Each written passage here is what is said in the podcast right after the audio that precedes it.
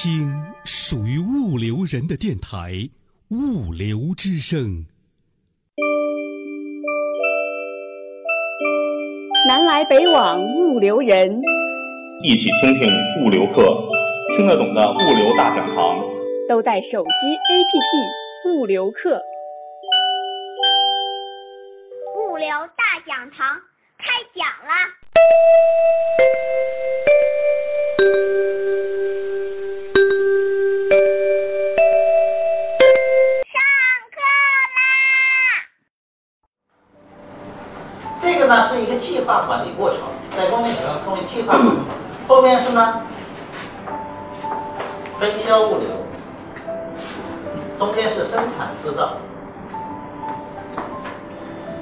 采购，这个是逆向物流。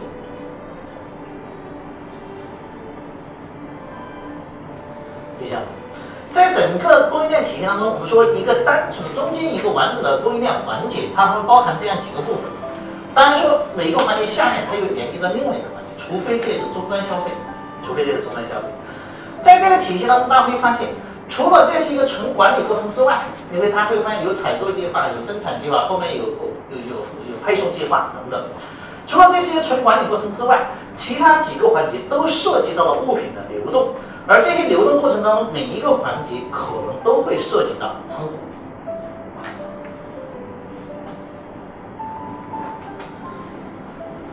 只是说每一个环节里头储存的商品的类别会有差异，在前端这个地方原材料，中间 WIP 半成品，末端就是 MP 就是成品。逆向物流储存品类更加繁杂，有的可能是不合格商品，有的可能是退货商品，有的可能是其他的这个为降低产品的容器具等等。所以逆向物流它的品类是更加复杂的一个东西，那。所以在这个过程里呢，每一个环节都有可能会形成仓库，但是这些仓库如何相互之间形成配合来形成整个供应链体系当中的仓储网络，是大家必须关心的一个问题。后面我们会有一个案例就去讨论说，采购仓库和生产制造过程当中，这个这个环节当中的仓库如何能形成一个有效的网络来降低成本？比如大家经常听到的说，这个 MR 牛奶配送，牛奶配送牛奶配送 r e f u 的模式啊。还有这个前面的 JIT 的模式啊，以及这个过程当中需要运用的零库存的理念啊等等，这些在整个这个体系都可以把它完全融合进去。如果你有进出口的时候，包括你的保税啊等等，都可以在这个当中把它融合进来。这就是我们说你用什么样的方式把这个仓储网络能够整合起来，变成一个整体。那个，来看看地下物流。地下物流一谈到地下物流，所有人认为它可能会是我们在整个运作体系当中的一个额外支付成本，对不对？因为大家一说逆向物流，比如仓库当中要么就退货，要么就推供应商的某种东西等等，这个是逆向物流。但是有时候我们要利用逆向物流进行什么？成本压缩，因成本压缩。比如说城市配送，比如城市配送，当你从某一个仓库。城市配送中，大多数会是一种多点配送的模式。多点配送的，这个实际上跟采购前端体系用的 MR 优化的方式是非常一致的，就多点配送的模式。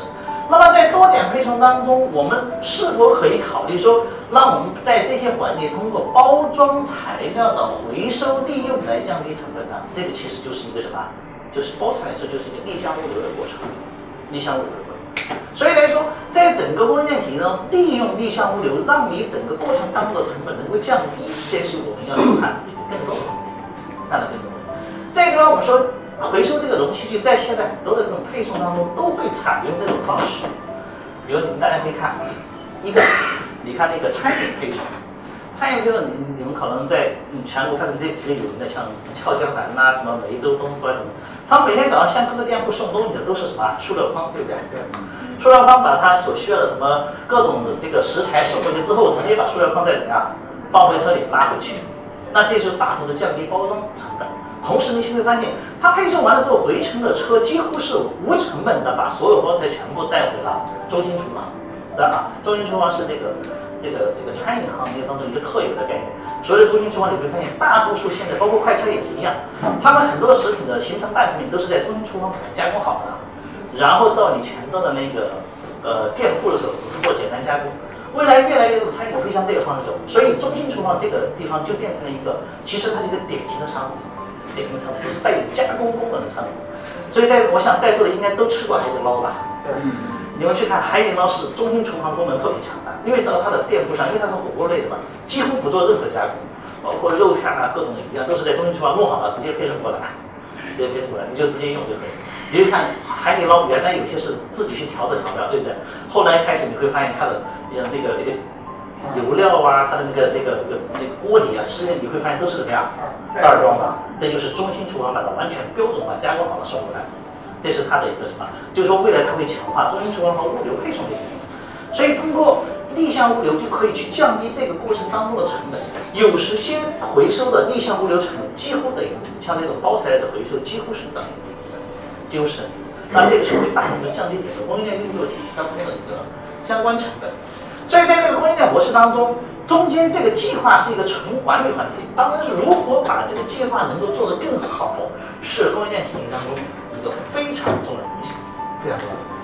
所以大家会发现，其实我们很多公司在做供应链管理的时候，对于这个计划理解的意义不够深刻。为什么呢？大家一说现在要满足消费者的需求，好像是要按订单生产，对不对？实际上，按订单生产是指在你整个生产的过程中，不能只以说我的是前端的采购原材料的供给这样去去正向生产，而是说要以末端的消费需求来拉动你的生产。但是绝对不能说我后来向后端有多少订单，前端就生产多少产品，这种状态是一定会做死的。因为什么呢？因为你的订单变化太大的时候，你的生产波动很大，生产波动很大的时候，生产成本会怎么样？会非常高，对不对？只有在哪些行业可以完全实现订单生产、飞机制造、轮船制造？为什么？一做做好几年，对不对？你看那个那个那个空客 A 呃三呃那个三三八零，一做做好几年，那个订单周期非常长，肯定只有你有订单，我给你什么定向加工、定向加工。这个行业可以，其他的。所谓的 MTO 就是 make to order，就是按订单生产模式，都是什么？都是一个理念，而不绝，而不能绝对只按照什么订单生产。否则的话，你的物料供应、人人才和计划的各方面都不能满足生满足这个需求。所以，这个计划管理是非常重要的，它是稳定整个供应链体系非常重要的东西。当然说，这个重要过程当中，后端的这个预测也是整个供应链体系非常重要的。就是你的预测方法和预测精度，预测精度。当你说的消费预测，你会发现，在座的你们在公司的时候，每到一个你们的所谓的这个年度季节的时候，或者某一个季度的时候，你们也会做预测，对不对？也会做预测。但是呢，实际上我们看到很多公司的这种销售预测呢，像是拍脑袋拍的，没有预测方法。没有历史数据分析，没有未来市场的变动分析，然后大家就是一到做销售预测，我们都会看到消极的课表，把所有的这个大区也好，某个区域的这个销售销售员或者某个行业销售员招在一起开会。你说今天怎么样？有哪些客户啊？班班客户一算，说大概差不多啊，今天能做十个，能做十 K，那第二能做做一百个 K 怎么样？反正就一拍，都会一加和，形成一个什么销售预测，形成销售预测。但这种销售预测是一种方法。但是它的可信度或可靠度会怎么样？会很低。这个在预测当中叫经验法，经验。但这种经验方法就是跟每一个人的经验以及他本身这种转化能力是有什么？是有极大关系的。有的人经验很充足，对这个行业很深，他对客户的了解很多，当然他一拍脑袋拍出数据就准确度很高，对不对？有的呢，可能一拍拍完了之后就差异很大。比如有的做做大客户的。他就他可能手里就那么两三个大客户，就靠他们每年的消费也是靠他们生产。他一拍脑袋，完了，这个大客户今年出点偏差，那个业绩就怎么样，就偏差很大。所以来说，预测的话，还有一定的预测方法和它相对应的预测预测预测模式。你完全靠经验预测是肯定有预测精度会很低。所以在整个供应链体系当中，通过它的计划管理去植入到整个过程当中。当，这个计划我回到仓储里面。是你进行每一个环节的库存管理和仓储计划的一个非常重要的要素，非常重要的。其实大家会发现，仓库和库存是两个完全不同的概念。虽然他们两个我们认为叫唇齿相依、相辅相成，但是绝对是两套完全不同的管理理念。